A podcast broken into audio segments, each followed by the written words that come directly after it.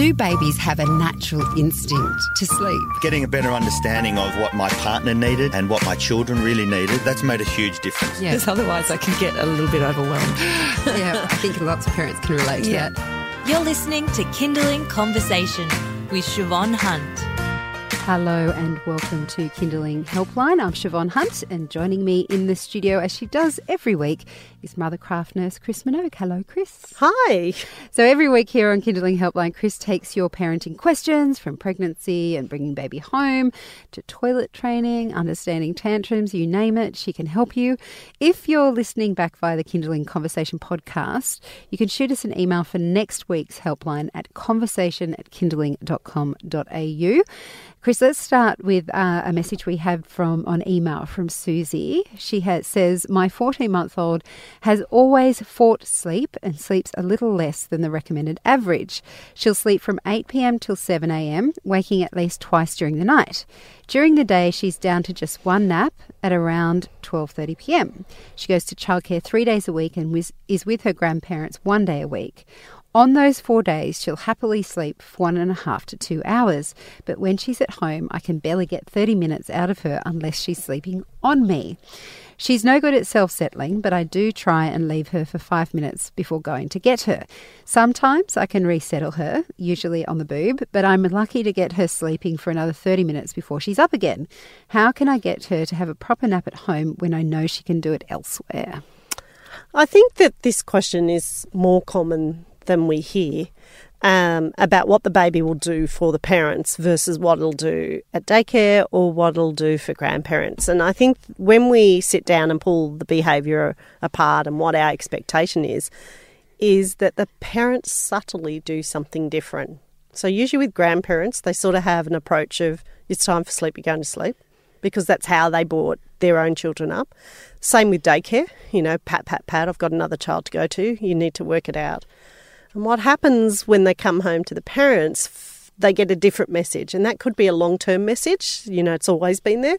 And it could also be the fact that for four days of the week you don't see your child, and on the fifth day you want to give it a lot more comfort. So I think the first takeaway message here is that she can do it. You've got to give her the chance to do it. So even she is sleeping really well for them at night, and she's actually doing really well in timing. So I think all she's doing is getting a different message from you than what happens with her grandparents and daycare. And even if she only did an hour and a half for you, she'd still be doing well. So I think it's more that when you said you only get half an hour, but you can get an hour and a half or two hours on you, sometimes when she doesn't settle, I give her a breastfeed. She's getting a slightly different message each time, and she needs a consistent message in order to learn that that's the expectation of the behaviour that you're looking for, for from her. So I think what you have to do is maybe talk to your parents and to the daycare and ask them what they do, and then set yourself aside a few days and be consistent with what you uh, the approach is to putting her to sleep and resettling her, and see if that starts to work. Because if she can do it for four days, she can do it for seven. So rest assured that it's just a subtle change that you're doing, but you're inadvertently giving her a mixed message. And she's just learnt that that person over there will breastfeed me and that person over there will cuddle me, and those people over there, they don't. So I go to sleep. And then bring it into line, and I'm sure she'll be able to extend her sleep. Good luck, Susie. Uh, we have a question from Catherine. What's the best way to help a four year old stop biting his peers when he doesn't get his way? Wow. I- only does it to other children, and usually when he's trying to tell them or teach them something and they refuse to follow his instructions and or advice. I have to say that a four year old biting is an unusual behaviour. A two year old, pretty much they're biting, hitting, or kicking. Um, but a four year old, so somewhere we need to give him the idea that he can use words. And we probably need to do a lot of role playing, as in um, standing by him. So when he's waiting for his turn to go up the slippery dip and he has to wait for two kids to go first, that he doesn't launch at them and bite them because he's not getting what he needs. And I, with with the four year old, would do gentle reminders. We're going to the park, we have to wait our turn, we don't use, we don't bite people, you need to use your words. And see if that subtly changes his behaviour. And I suspect it will, but you might have to be hovering near him to distract him out of the behaviour. That's actually what we do with two year olds. So I'm hoping that that would work with four year olds. And four year olds have a lot better cognitive behaviour than obviously a two year old does. So make sure that the crime, uh, the punishment meets the crime. So if he bit someone at the park, I would just take him home straight away like I'd have a zero tolerance for it at, as a four year old's level and see if that changes the behaviour. You don't have to yell, shout, scream. You just say, if you bite, we are going home. If you bite at home, we won't have a story tonight, but I'll give you a cuddle. He probably needs that sort of boundary to see if that might help him regulate the behaviour of biting over using language. That's uh, for Catherine. Catherine, we hope that helps. Jessica has two year old twins. One of my twins has started waking during the night screaming after sleeping through from a few months. He won't settle until I get in his bed and take him or take him to mine. How do I stop it? I think it's just a behaviour. So it doesn't say how old he is as a two year old, but it does sound like he's in a bed, doesn't it? Uh, As opposed to a cot. Yes. Yeah. Otherwise, she'd be very uncomfortable. But lots of people get in. Um, so I think this one, if he calls out, like he could be calling out because he's had a nightmare or night terrors or he's got cold, you know, there could be a variant reason for why he calls out. What he's got to learn um, is that the reassurance will come in his bed. And I think what happens here, which happens with lots of twin parents, is they intervene with the behaviour of one child in the case that it wakes the other child. And you can sort of get that. Two up is worse than one up. Um, but actually, you're creating the problem because you get him out of the room quickly, obviously, take him to your bed. That that in turn is creating a problem. So, what I would say in this case, if they're in a bed, is I'd put the other twin, the twin that's sleeping through, in another room for a few nights so that you could be consistent with the twin who's waking, where you say, you know, I'm when he wakes up, I'm only going to come in and lay you down and pat you for a few minutes, and I'm going back to my bed, and give yourself a couple of nights to reteach him, and then put the ba- the twins back together again. So that might help you. Um, but I think inadvertently he's just learnt to go to your room because you didn't want to wake up the other twin. This is Kinderling Helpline with Mothercraft nurse Chris Minogue on Kinderling Conversation. I'm Shevonne Hunt. And if you'd like to ask Chris a question about anything from weaning to toddler tantrums to twins who wake up in the night or a twin who wakes up in the night, you can send us an email at conversation at kinderling.com.au. Uh, we've got a message here from someone who has come to us before. Dahlia says, Hello there. We chatted before in regards to my 22 month old that sleeps crying but sleeps from 7 till 7 a.m. Uh, with a two hour nap. All of a sudden, he started refusing to sleep at night and doesn't settle till 10 p.m. I tried skipping the nap and ended up with him Oh. falling asleep at 5 p.m., which of course pushes his sleep till way past 7. Should I just give in and let him sleep late? Uh, I, I think the original timing was right. I'd be more about the behaviour than the timing. The original timing, where we went down at was it at eight? Seven oh, I till went down at seven till seven, and then had a two-hour sleep in the day. I wouldn't have changed that. I think it's just the behaviour around it. You could change it to seven thirty, like do his stories at seven and put him down at seven thirty. But the key to this is from when he wakes up in his day sleep, he needs five to five and a half hours before he's tired enough to go to sleep. So if he's maybe sleeping till three in the afternoon, he won't be tired till 8.30 so first look at your timing and make sure your timing's right if you want him in bed at 7 you have to have him up by 2 so you could look at that first because then maybe just changing a few of those things will make this much better and no one has to gnash their teeth and point their finger. Um, if you've looked at the timing, so you might need to go down at half past seven instead of um, seven. I think he's too young to give up his day sleep. Again, you'll get many cranky days. So then it's about changing the behaviour. Your timing's fine. So this is about what happens after he is in bed and him waking and what you're doing in response. So giving him those few minutes to try and settle, only going in, giving him a quick reassurance and, and moving out of that room should have this settle down um, fairly quickly. Um, and how long you leave him just depends on the type of crying he does. So it could be a few minutes, it could be five minutes, depending on what he's doing. But I think he's just worked out that screaming will get him out of the bed. So, firstly, check your timing. Secondly, then deal with the self settling after the point of where you got the timing going right, and it should settle the behaviour down. Good luck, Dahlia. Uh, Charmaine has a two year old. When should you be concerned about your child potentially being colourblind? My daughter is almost two and excels in other ways, but when it comes to colours, when it comes to colours, she can never seem to recognise them correctly. Um, I think that's probably about a two year old in colours more than anything. But if it concerns, you can always have her eyes tested because they can test them at this age. So I think the answer to this is to go along to your friendly optometrist and have her eyes checked. And then I think it's just down to her ability of relearning, you know, what is red and what is yellow. So go go and have her eyes checked, and I think they'll be able to help you out. This is Kinderling Helpline with Mothercraft nurse Chris Minogue on Kinderling Conversation. If you'd like to ask Chris a question about anything babies, toddlers, small children, behavioural sleeping, you name it, she can answer it. Email conversation at kinderling.com.au. We have a question from Carly, who has a three year old and a two year old. How do I get my just turned three year old and two year old to sleep past 5 a.m. every morning? They don't really sleep during the day anymore, no matter what I do. They go to bed at 7 p.m. and are asleep by 7:30 p.m. I tried moving bedtime later, but they just woke up earlier. Ouch, Yeah, that, that- would suck. That never works. Putting them to bed later.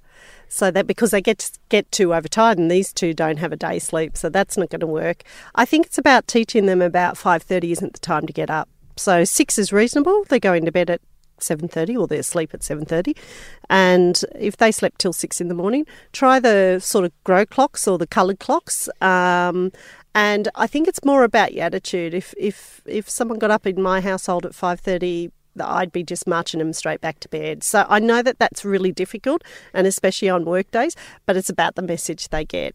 Some children don't need a lot of sleep. Um, but I would still think that that at those age groups they could just lay there, even if they were reading a book, until the point at where you want to start the day. And I think reasonably that would be six o'clock. So I wouldn't leave them there till seven because they'll probably destroy the place. so I think it's a tough because the two-year-old has given up the sleep and most two year olds wouldn't have given up the sleep. It's probably following the three year old. Um, but yeah, I'd, I'd use a grow clock and say, you know, you don't get up till it's orange or whatever version And I have of heard it. of parents whose kids just do that. They just won't leave the room. Until yeah, yeah, they like do. Six Mate, o'clock. yeah, That's yeah. It's like teaching them never to get off their bed when you put them in a bed. But at five, they're still calling out saying, it's morning. You're like, well, you can get off your bed now. This question comes from Harriet. I'm after some advice on feeding feeding my just turned one year old daughter. She has become very difficult to feed. I put her in the high chair for breakfast, lunch, and dinner. She will only eat if distracted by a book or a toy on her tray. If distracted enough, she will eat a good meal. If not, she will shut her mouth and wave her arms around so it's impossible to get any food in. Mm. I thought she might be wanting to feed herself. It seems she has no interest in holding a spoon and just throws it on the floor. And when given finger food, she just swishes it around in her mouth for a while and then spits it out. She then oh. throws the pieces onto the floor. She's not distressed or upset at all. At all during meal times, she only has two bottom teeth. I had then persisted for a, long. I had been persisting for a long time with spoon feeding her, so that I know she has had a good meal. Mm. I would offer her one book or toy after another until she's finished eating. It's like she'll only eat if she doesn't realise she is. This is super tiring and feels a little ridiculous. No kidding. I'm with you. The only thing she will always eat is pureed fruit, and most of the time she will eat plain Greek yogurt. Yeah. My kids lived on that stuff. Mm. I feel like it's time to make a change, but I'm not. I'm not sure what to do tonight. I didn't have the patience for the endless toys and just offered her one book. And when she wouldn't eat, I got her out of the ch- high chair and tried again later. She cried as soon as I put her down, but then didn't eat at all when back in the high chair. In the end, she didn't eat anything for dinner as I refused to give her fruit and yogurt when she wouldn't eat her main dinner. Can she be taught any rules at this age? Should I offer for fruit and yogurt if she doesn't eat her main meal? What can I do to change this cycle at her age? Other details she sleeps very well, is a happy girl, doesn't snack much, if at all. She has three bottles a day of about 200 mils, mm. but she rarely finishes any of them. I'm transitioning her at the moment from formula to cow's milk, which is going fine.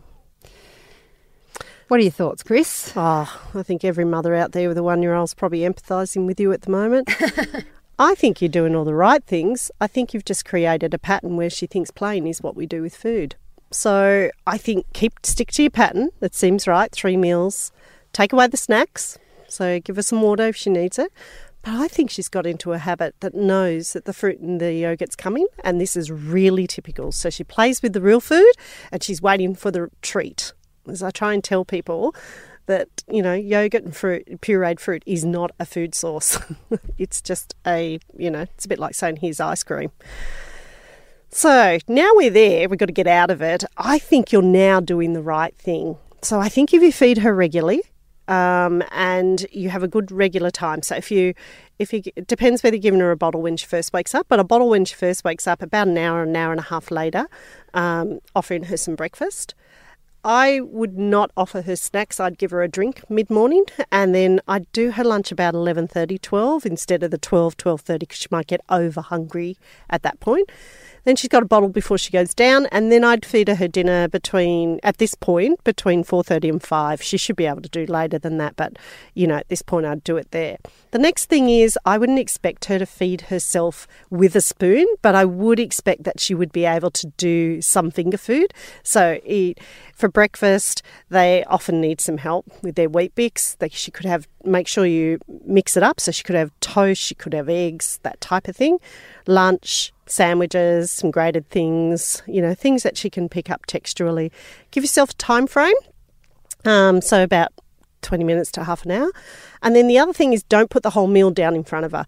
Just put one or two things. So say it's lunch and you've got a little sandwich, some grated cheese and some cucumber sticks. I'd only be putting one or two things down with her. And I think it's right. I would take the distractive toys away. She has learned how to eat by being distracted. So if you hold your breath and go with this a little bit, it will change itself around. And I think you're doing the right thing. If you've given her five minutes and she's just throwing the food around, pop her on the floor, give her five or 10 minutes, and then pop her back in and see if she'll eat again. And if she doesn't, then move on to the next meal. She's taking 600 mils of milk in the day, so she is full. So the only other thing I would do is cut the first two bottles down to about 150 to make her hungry for the meals as well. So she's not going to fade away. She gets more than half a litre of milk a day. Um, but I would put those little boundaries around it. So hold in there and stay with your thought patterns because you're thinking the right way and give it a little bit of time and I'm th- sure she will change her behaviour. We've got our fingers crossed for you, Harriet. You're listening to Kinderling Helpline with Mothercraft nurse Chris Minogue. She's had over 30 years' experience helping families and she's here just to help you. So if you have a question you'd like to ask her, send your email to conversation at kinderling.com.au. We have a question from Lucretia. She has a three year old granddaughter. My granddaughter says a lot of bad words, and because she hears it from her mother, what can I do as a grandma? Besides, uh, you know, she's only three, so I can't spank or hit her. What can I do to help her not swear? No, you can't spank or hit her. And it's a tough one because if her mother's using that language, it's what she hears all the time.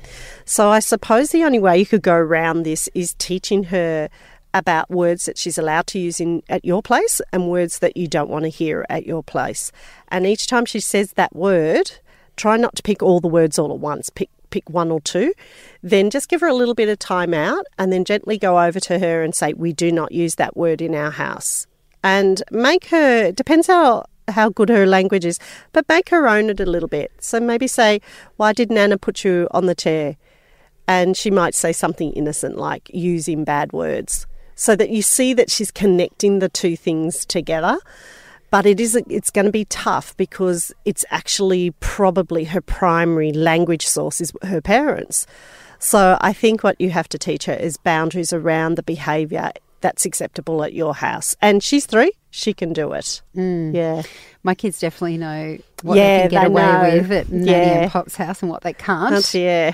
They get away with more than not. But anyway, uh, that's fine by me. Uh, Vicky says, My 22 month old has been a thumb sucker since being a newborn, basically, and never took to dummies. Do you have any suggestions on how to break the habit? She recently had grommets inserted, and I assumed it was to help with discomfort. Now it's just a bad habit. Yeah, it is a habit. It's a gen- some people say it's genetic when they suck their suck their thumb. The only way it's going to end is their maturity, and honestly, they don't mature into the understanding of not doing it till they're four or five. So I think the only thing you can do at the moment is tell them appropriate places where you want them to suck their thumb, like in bed. You can suck your thumb in bed. Um, you can suck your thumb at home. And I think the biggest problem that parents are worried about is the hygiene of sucking the thumb, let alone the dental that could long term happen. But there needs to be a level of maturity within the child to actually understand. And often I find that they do that between four and five because their hands are busy all the time. Like they might be drawing or colouring in or doing craft all the time or building, and they literally forget to suck their thumb. Um, so I think you're going to have to wait this one out and wait for maturity to come. But you could put some gentle boundaries around where you feel it's appropriate to suck their thumb. This question comes from Wendy. She says, Do you have any ideas about my four year old who has regressed with toilet training? They're wetting the bed three or four nights a week, despite toileting her before she goes to bed and taking her half asleep at around 10 or 11 when we go to bed, where she does a very big wee. She will also go to the toilet during the day, but often wets on the floor at the toilet. She has no, she's had no issues for probably 18 months, but the last few weeks have been a different story. I think this one is really tough because generally, you know, you might have a night bedwetter and they've been perfectly fine the day, but it seems like she's actually gone a little bit backwards. And the most common thing is stress. So, say something big has changed. So, has she changed, say, teachers in her daycare room? Would be a big one. Changed daycares? Maybe gone off to a prep school instead of a daycare. I'd have a look around her and see if there's something outside that could be causing this.